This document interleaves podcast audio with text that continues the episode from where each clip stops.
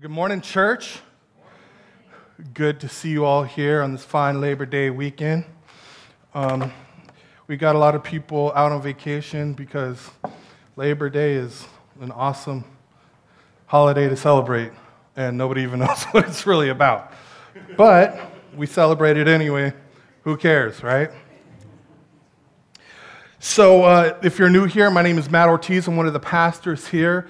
And uh, it's my hope that after the service, you introduce yourself to me. And um, if you don't have anything going on tonight, tonight at 6 o'clock, we'll be here in uh, the cafe. And uh, it's very important that, that you sign up to be here tonight if you are going uh, to be here so we can plan for you. If, you. if no one signs up, we're not going to show up and stare at each other. We'll just wait until next time. But if you're new and you sign up, for this one tonight, be here and, um, and we'll, we'll get to know you and hopefully you can get to know us a little bit better. So, to bring you up to speed, we just wrapped up um, a series on the book of James through the summer. And today, we are kicking off a sermon series in the book of Joshua. Now, as I was preparing for this, I learned that, that uh, well, one of the commentators named Marten Woudstra says this about the book. He says, An air of optimistic joy pervades the book of Joshua.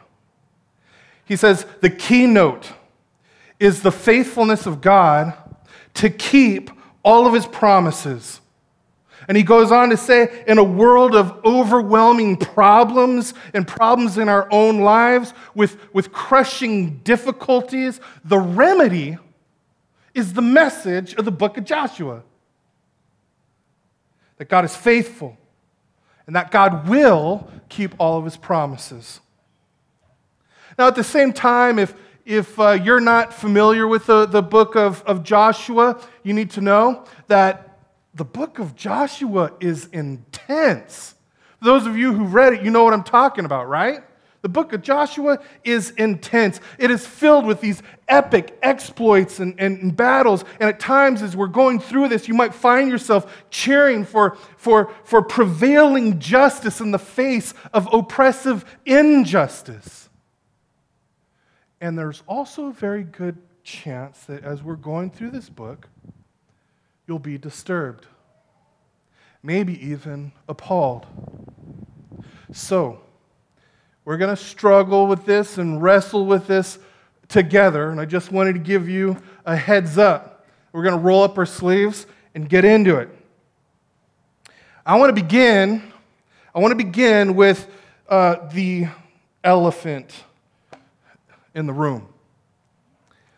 I don't know if you noticed it or not, but a giant elephant walked in when we read verse 5.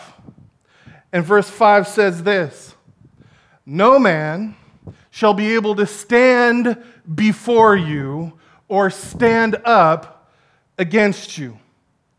And what God is saying here is, I am going to give you victory over all of the nations of Canaan. So, well, that right there is code for God's judgment. But I don't believe in a God of judgment. I, I believe in a God of, of love. Well, let me say, I want to tell you this just personally. I also struggle a lot with the idea of judgment. I do. But I also believe in it. And honestly, it's not always easy. Later in this sermon, I'll tell you why I believe in it, but for now, here's what I want you to do. I want to encourage all of us. We should do this on a regular basis. I need to do it myself. Ask yourself this question, and the question is Do I have a God? Do I believe in a God that can contradict me? Do I have a God who can say to me, you need to know something. What you believe about me isn't true. And so your beliefs need to change to get more in line with the truth about me. See, if, if I do not have a God that can contradict me, that means that I'm my own God. right? And what I have learned over the years is that the God of the Bible regularly contradicts me. If my God does not contradict me, then I've made up my own God. I may as well pray to Santa Claus, right? So it's important that we ask ourselves do I have a God that can contradict me? And, and here's what I also learned is that not only does the real God of the Bible contradict me, so does my heart. My heart contradicts me too. Now, I want you to imagine this, all right? Imagine this. Say that a judge reads the jury's verdict that says, James Fields is found guilty of murdering Heather Heyer and injuring 19 others when he drove his car into a crowd at Charlottesville. And then the judge said, But it's okay. I forgive you. You can go. Would you be outraged by that? You would be outraged by that. We'd all be outraged by that, right? Because where's the justice? Where's the justice? Where's the love, actually, for the victims and the victim's family? Where's the love for all the other people? I mean, this guy will probably go out and do it all over again, and others will think that they can get away with it and be emboldened, emboldened to do it themselves. So, the God of the Bible and my heart agree that there's got to be justice for sin. It would be unloving if there were not. For God to be loving, he must also be just. Those cannot be separated. And we'll come back to that. But here's where we're going to start. How can we have joyful optimism in a world filled with crushing injustice? How can I have joyful optimism in my own life when there are overwhelming problems? How in the world can we be strong and courageous, like we're told, like we just read? How can you have that, that confidence and that joy no matter what the world throws in your face? Well, the book of Joshua tells us, and that's why we're looking at it. First of all, this morning, there are three things. First one is this. If you're taking notes using the outline in your bulletin, the first one is this know that God keeps all of his promises. Know that. God wants you to know that, and He's proven it time and time again. God says, Arise, go over this Jordan, you and all this people, into the land that I am giving to them, to the people of Israel. And then Joshua takes this message and he goes to the people of Israel and he tells the people of Israel what God told him and told them to all get ready. And so I'm sure the people were listening to Joshua and they could not believe their ears. I mean, they're finally, after all of this time, they're finally going into the promised land. I mean, they would have been overwhelmed with joy. I mean, this is what we've longed for. God promised our father Abraham to give us the promised land over almost a thousand years ago, and we lost hope that it would ever happen. I mean, especially when we were slaves in, in Egypt and when we were wandering in the desert and had no water. But now God is keeping his promise, and we get we're alive to see it. I mean, praise God for his faithfulness to his people. They, they must have been filled with joy, right? At long last, it's finally time. God is keeping his promises. Now, to understand their joy, I have to point out three things to put this into perspective. Their joyful optimism, why it was so significant. First, the promised land was a picture. The promised land was a symbol packed with meaning. It was a, a physical place that, that points to a spiritual reality. It points to and represents the kingdom of God. And that means when you're entering into the kingdom of God, you are entering into the presence of the king. To be, to be in fellowship with God, to know and uh, to know the love, to know the care, to know the strength, to know the acceptance of the creator and sustainer of all things. And that is a theme throughout the Old Testament. The promised land is a picture of all that. And they knew what this meant. And then the promised land is a gift.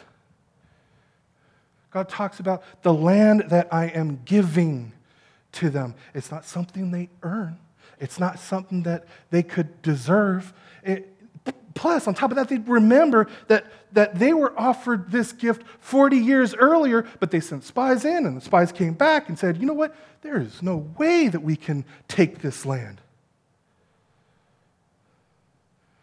Because if you remember the story, the people were way too big. They were giants and they were too powerful. And what kept them out of the land was a lack of faith in God's promise that it was a gift, that it was a promise He fulfills.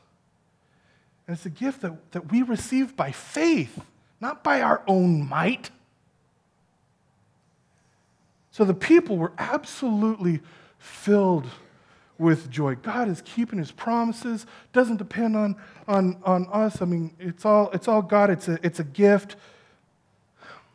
But like us, we can know all these things, and then our joy can quickly turn into fear again. Has that ever happened to you where you're just absolutely filled with joy and then all of a sudden you know you're you're threatened with your life taking a turn for the worse and now you're just filled with absolute fear? Does that happen to you? You live in this world long enough, it happens more than once. Why are they fearful? Well, they remembered that, that the people that they're about to face are indeed powerful. Again, 40 years earlier, Numbers chapter 13, the spy said, The people who live there are powerful, and the cities are fortified and very large. And they say, We are like grasshoppers compared to them. Right? He says, We can't stand against those people. So that, I mean, man, that would be terrifying. Walking in thinking, it's all going to work out. In addition to that, they're terrified of this dangerous Jordan River that they have to cross to, to get there. The Jordan River runs through what's been considered the Earth's deepest valley with sharp mountains on, on either side, and the river races down into the Dead Sea, which is almost 1,300 feet below sea level. And then the ravine at the bottom of the valley that contains the Jordan River has steep 100 foot slopes. So that means they have to go up and over and down the mountains and down the valley and down the slopes of the ravine to the river. And then once they get to the river, they see that the river is overflowing its banks. It was a season for that where it, it, it just burst out over the banks. And so it was this raging barrier to the promised land. And they're supposed to cross that so the people there were powerful, the river was powerful, and Moses is dead. Moses, the guy that God used to, to lead them out of slavery, to, to part the Red Sea, to wipe out the oppressors who enslaved them, to lead them through the wilderness, he's dead and they're afraid.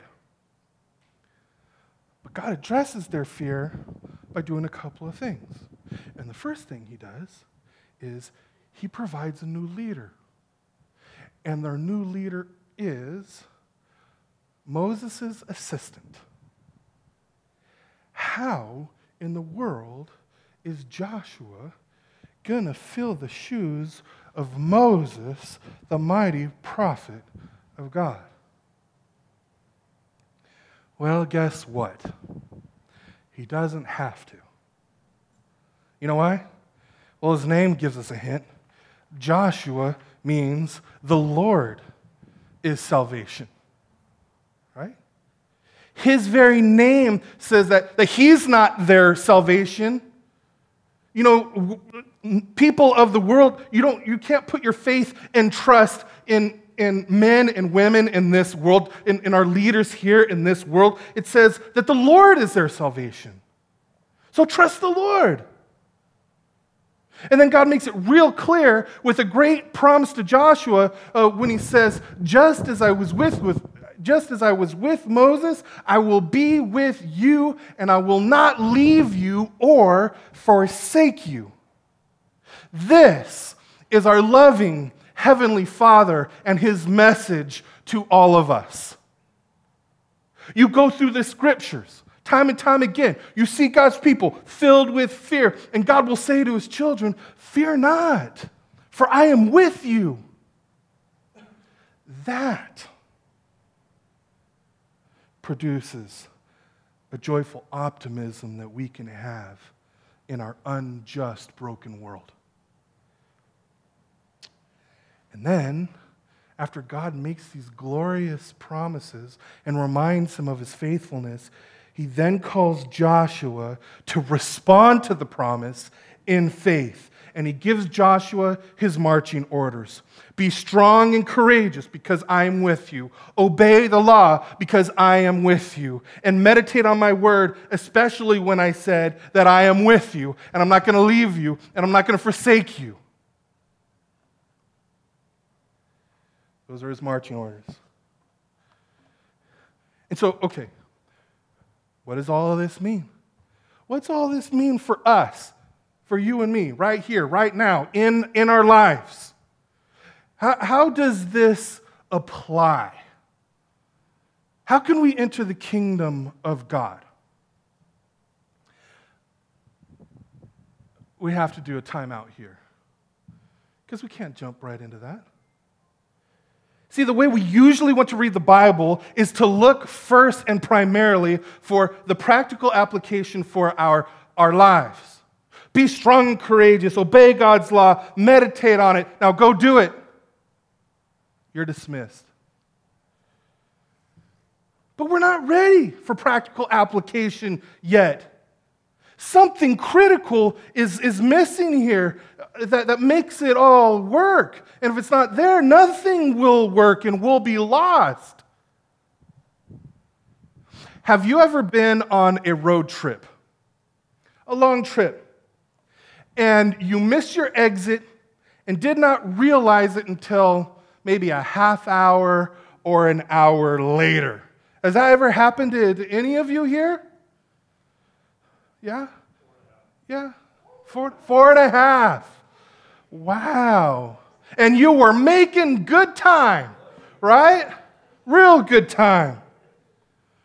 Problem is, it was just in the wrong direction, right? What happens is, is you somehow miss the sign for your exit or the freeway transfer.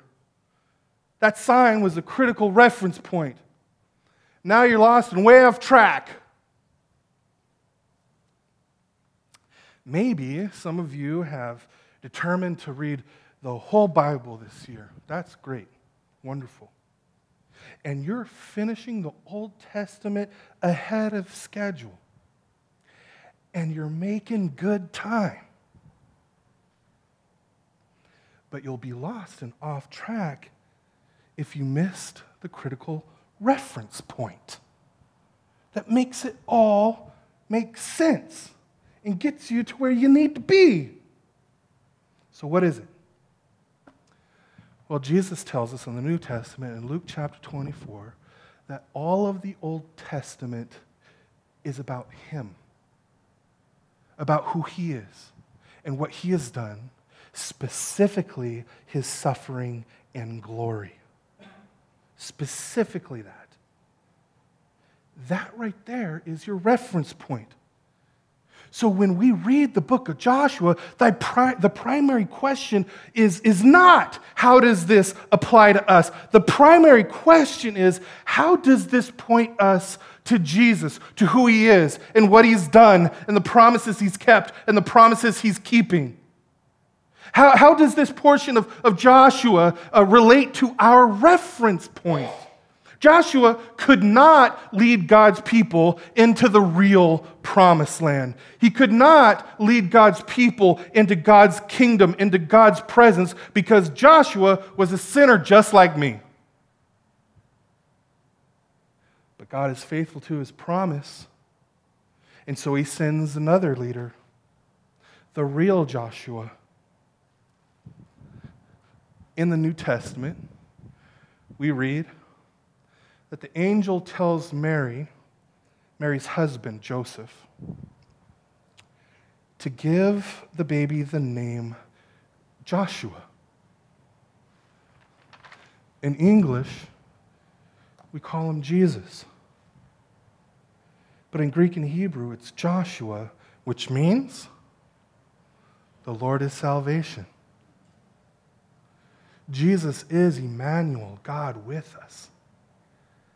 And only He fully obeyed God's law and perfectly meditated on God's word day and night. Only He was strong enough and courageous enough to lead us into the real promised land.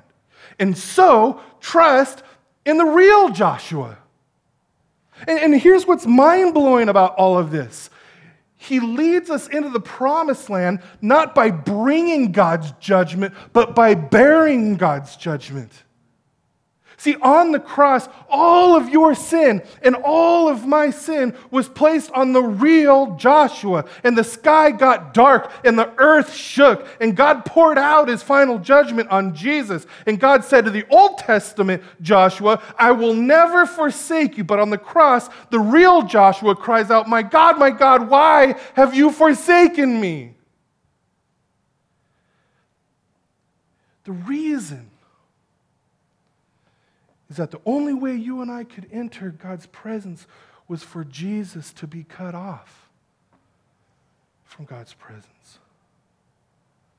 See, God is just, and He must punish sin, but God is also at the same time loving, and He does not want to punish us. So, what in the world is the solution? What's He going to do?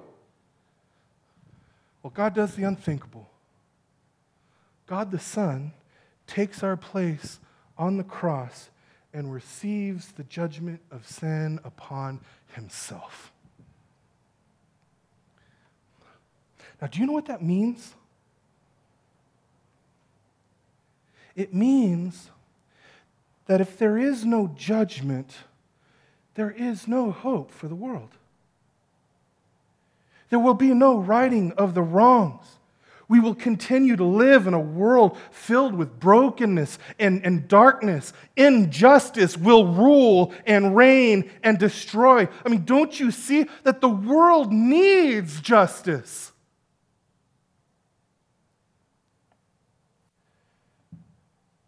But wait.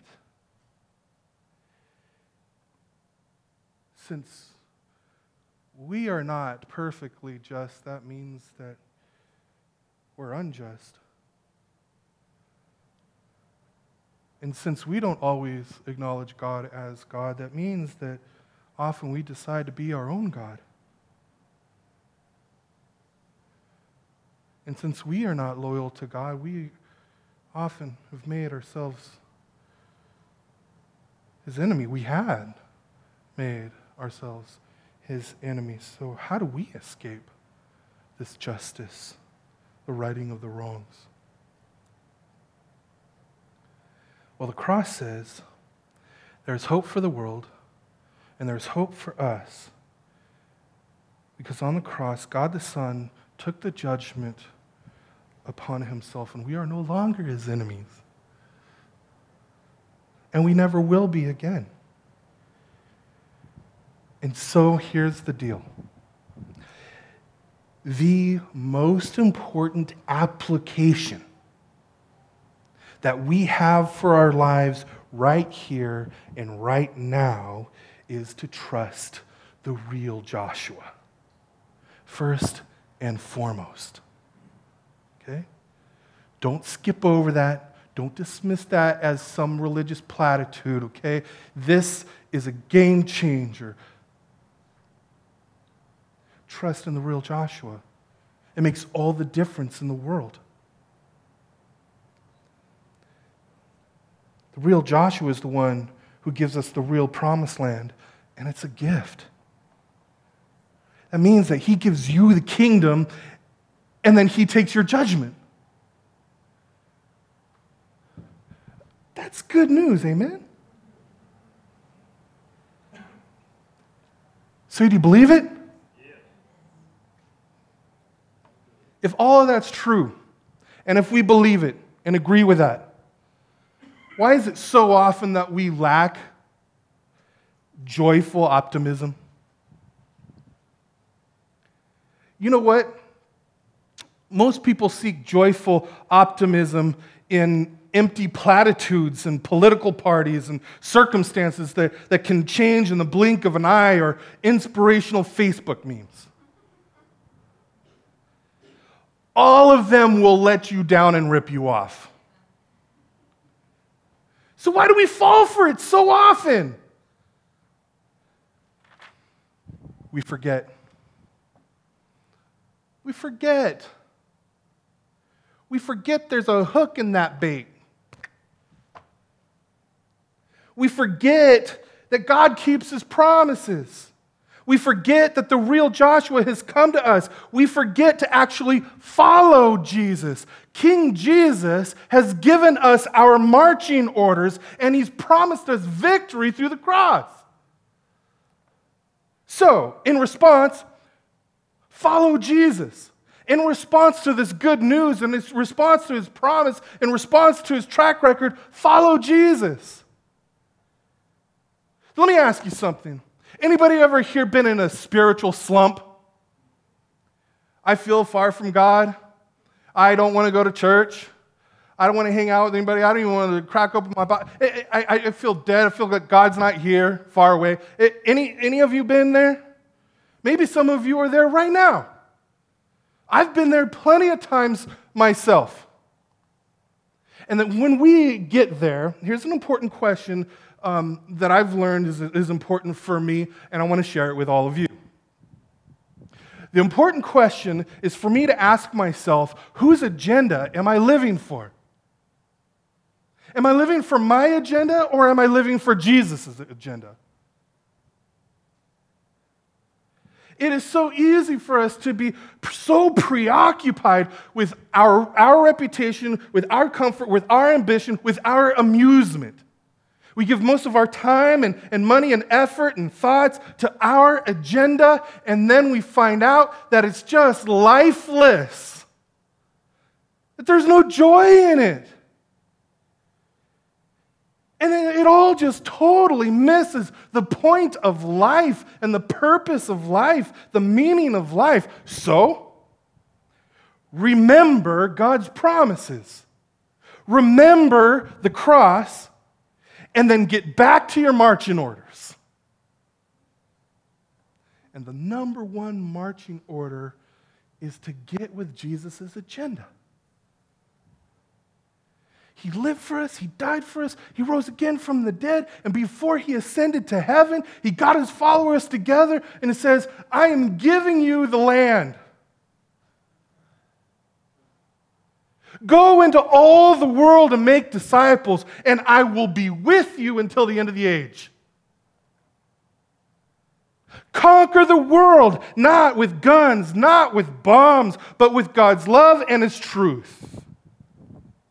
He tells us to love one another. He doesn't suggest it, He commands us. Love one another. Love each other in such a way that people will see your love for each other and be drawn to Jesus.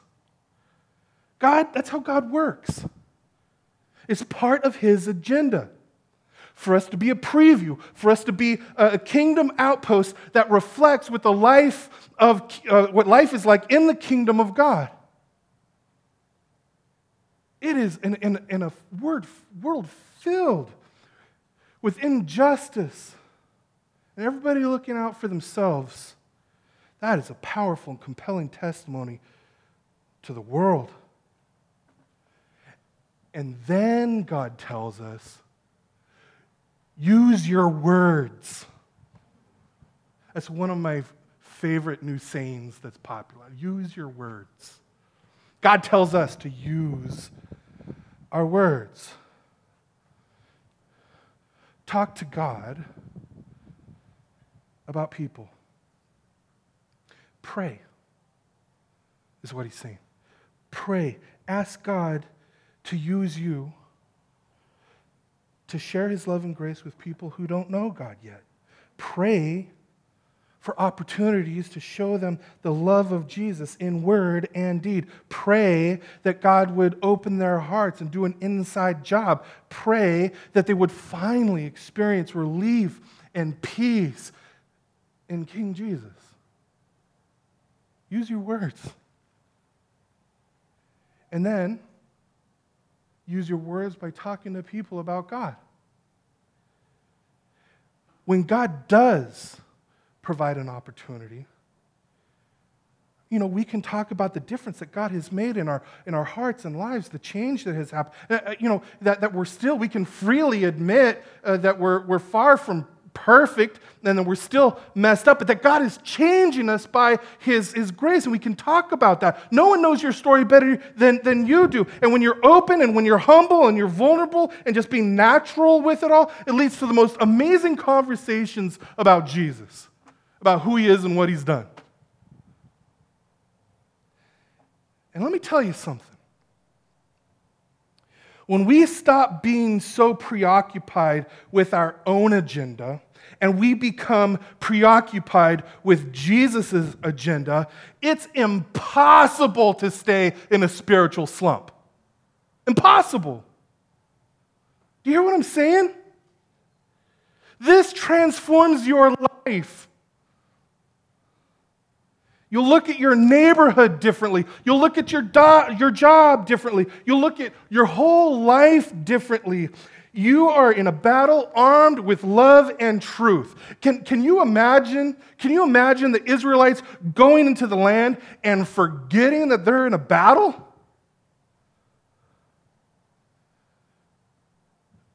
We forget all the time. Get with Jesus' agenda. And then, secondly, meditate on God's word. That means read it, chew on it, think about it, interpret your life by it, especially when it comes to the message of the cross and God's promise when He says, I am with you always. That will obliterate your spiritual slump and fill you with humility and boldness. And then do all of this in community. You know, when you read Joshua chapter 1, it's easy to forget that we're talking about a community here. We're talking about a community of faith. Joshua says, Let's go. And they respond by saying, We will follow. Jesus did not come to us just to save disconnected individuals and to have a relationship between just the individual and God. Yes, salvation is personal, but he came to save a people, to bring individuals into a community that's supposed to show the world what the kingdom of God looks like. Now, here's, here's just some just some hard truth. The hard truth is this you won't drift into true community. Rarely does that happen. I've learned people like the idea of community, but they don't like doing what's required for community. Right? It has to be a, a deliberate priority. And then if it does become a priority of yours, doesn't mean everybody else is on the same page as you. And you were just there last month where you didn't want to be a part of it. Now you want to be a community, eh, but they don't, and they're like, well, forget it.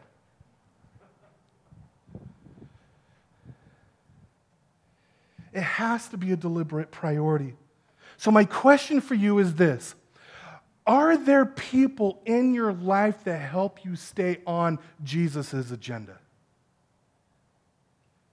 Are there people in your life that encourage you and, and help you? Uh, people that you can encourage, people that you can help? And if not, and this is not, I'm not like bringing down the guilt, this is just a di- diagnosis so we can do something about it. If you don't have people like that in your life, you probably don't care about Jesus' agenda as you think you do or say that you do.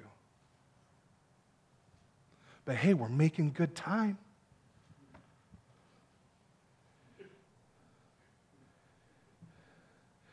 We all need each other. We all have blind spots. We need each other to draw out the implications of the gospel of the cross to every area of lives of our lives. You can't do that by yourself. So, my encouragement to you get into a crowded house, a home group. We're going to be doing sign-ups next week. If you're new, come to the coffee with the pastors tonight. Make sure you sign up. We'll get you connected. If you're a dude, come to the men's breakfast this, this Saturday morning. If, if you're a woman, you know, go to the women's Bible study this afternoon at, at 3.30. You really want to see it? You really want to experience a community, to see radical change in people's lives? In, uh, not this Wednesday, but the following Wednesday, we're going to have some guys here who are locked up in prison, who met Jesus. God radically changed them. Now they're out, and now they're trying to help their brothers who are inside. And they're going to be here, not this Wednesday, but the following Wednesday, to tell you their story. And let me tell you something. You, you want to see, uh, you think, you want to see how radical God's grace really is, how powerful it can be? Be here for that. Don't miss it. And then try to be here uh, every Sunday. And I'm not being legalistic when I say that. To say that I'm being legalistic when I say that is like saying that I'm being legalistic when I say, you should really keep breathing. Don't be so legalistic, bro. I don't have to breathe if, breathe if I don't want to. I just say because it's life giving. Okay? You make it a you plan around it if you can. Life happens, and there, you know, I know there's exceptions, but you know what I'm saying. Forget about all the what about this and what about that. Just prioritize it. We're here as brothers and sisters in Christ praising Jesus, and, and, and uh, it, we're not just going through some religious uh, motions. Uh, John tells us in the book of Revelation that in ways that we don't fully understand, when we gather together to worship King Jesus, we are joining the hosts of angels in their worship at the same time.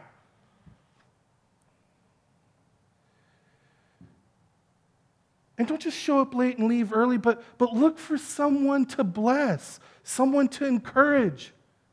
And then go to lunch together. And guess what? You can talk about anything and everything that you, that you want, but also look for ways to encourage each other in your faith. Remind each other about our purpose. Remind each other about our calling. Pray for each other to make a difference in the world. Uh, remind each other about who Jesus is and what he's done to set us free, the new life that he's given to us. And I'm telling you, it will be impossible to stay in a spiritual slump.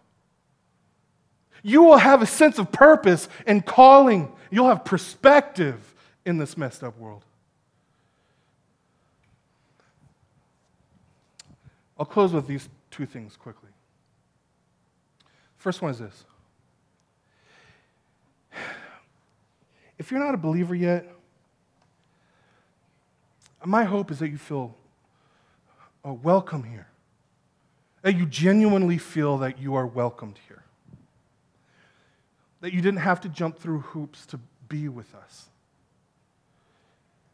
And I want to tell you some, some critical news, news that I think that you would want to know about so something that could so something could be done before it's too late and with fear and trembling and in all humility, I want you to know that there is a judgment coming.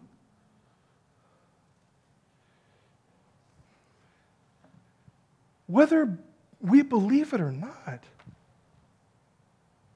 You know what? There are countless people in Houston who either did not believe the flooding would be so bad or didn't know. And I'm telling you right now, this is probably the most important heads up you'll ever get in your this is the most important heads up you'll ever get in your entire life. And I do not want you to suffer. So I plead with you, do not wait any longer. Right now, we're currently in a day of, of, of grace, so now is the time. There will come a time when the opportunity will be gone. So if you haven't trusted in the real Joshua, if you haven't put your faith in, in Jesus as your deliverer, that must be your top priority in life right now. Nothing is more important than knowing where you will spend your eternity. And you know what? If, if, if you can't take that step of faith with integrity because you don't believe it, if, if, if you can't, if you don't believe that right now, at the very least, keep showing up here. Keep getting to know those who know God's grace and truth. Keep asking questions. Ask God, pray to God that He would show you who He is, who Jesus is, and what He's done, and make it real to you. He answers that prayer. And for those of you who are believers, I dare you, I dare you to pray this prayer. Tomorrow morning, Tuesday morning, Wednesday morning, every morning, I dare you to pray, Father, I am going into the land. Will you give me an open door to show your love and your truth in word and deed to those who need? You know what? God is zealous to answer that prayer. So pray for that. And keep a lookout for open doors, and He will give them to you.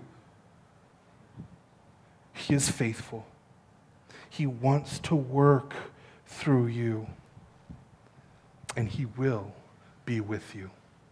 Amen? Amen. Would you bow your heads with me?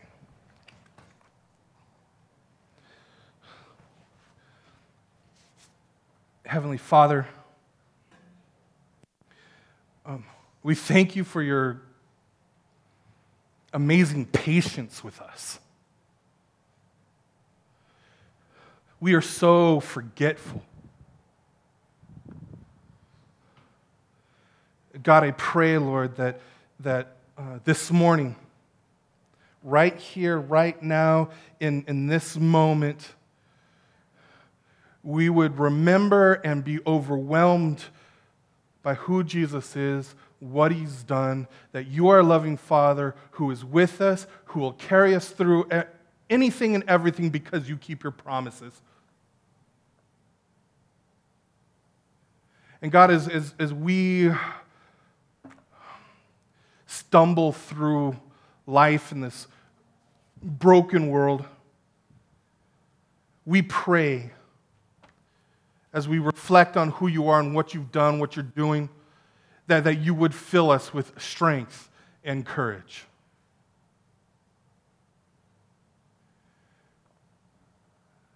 God, forgive us for our forgetfulness. Forgive us for being so preoccupied with our own agenda and, and the foolishness of just turning our backs on what's most important in life, the meaning in life, the purpose of life.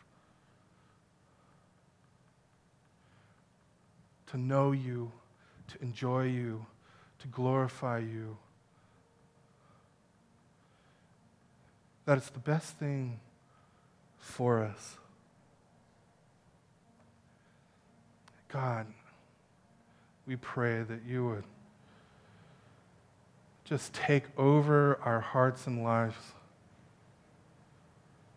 and help our church to be a kingdom outpost reflecting what kingdom God, uh, what life in the kingdom of God looks like. And God, I pray, I plead with you that if there is anybody sitting here this morning that does not know you, that doesn't believe in you, that you would give them eyes to see and courage follow you.